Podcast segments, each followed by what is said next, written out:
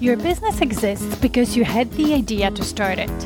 Everything begins in our minds. That's why your business results cannot outgrow your current level of thinking. Do you want to serve more clients, make more money, without working more or burning yourself out? Grow yourself first as a leader of your business because that's who you are a leader, even if you're the only person in your business right now.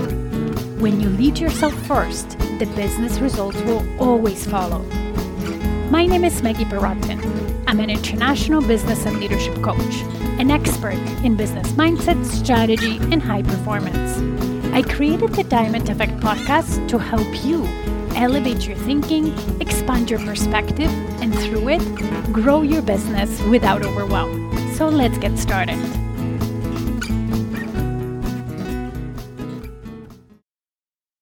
Welcome to Weekly Motivational Monday of Diamond Effect Podcast. This week is all about confidence. I actually got asked about confidence not that long in one of my free trainings where the participant was scared that they didn't have confidence to do what it takes to grow their business. So here is how confidence is grown. There's three components to it. First, you got to believe. You got to believe that you're capable of achieving and learning anything you want. If you couldn't achieve the goal you set for yourself, you wouldn't have even come up with that idea. So the fact that you have a goal already tells you you can do it. The second part is yes, we have to have humility to understand and identify that there might be some skills that we need to develop in order to achieve what we want, that there is a gap. Because if we already had that those skills first of all we would have achieved that goal.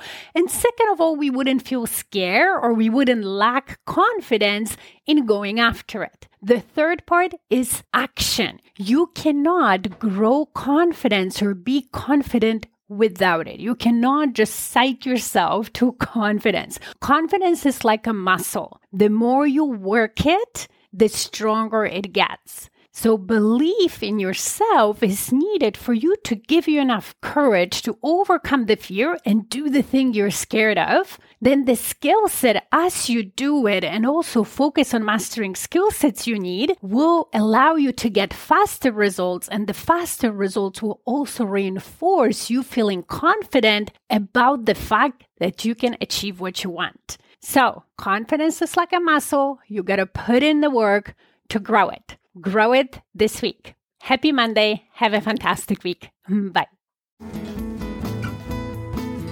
Thank you for listening today. If this podcast resonated with you, please come back. Also, you can leave a review on whatever platform you're listening. And if you have a suggestion, question, or a topic you would like me to talk about, let's get in touch via email. Email me at maggie at stairwaytoleadership.com.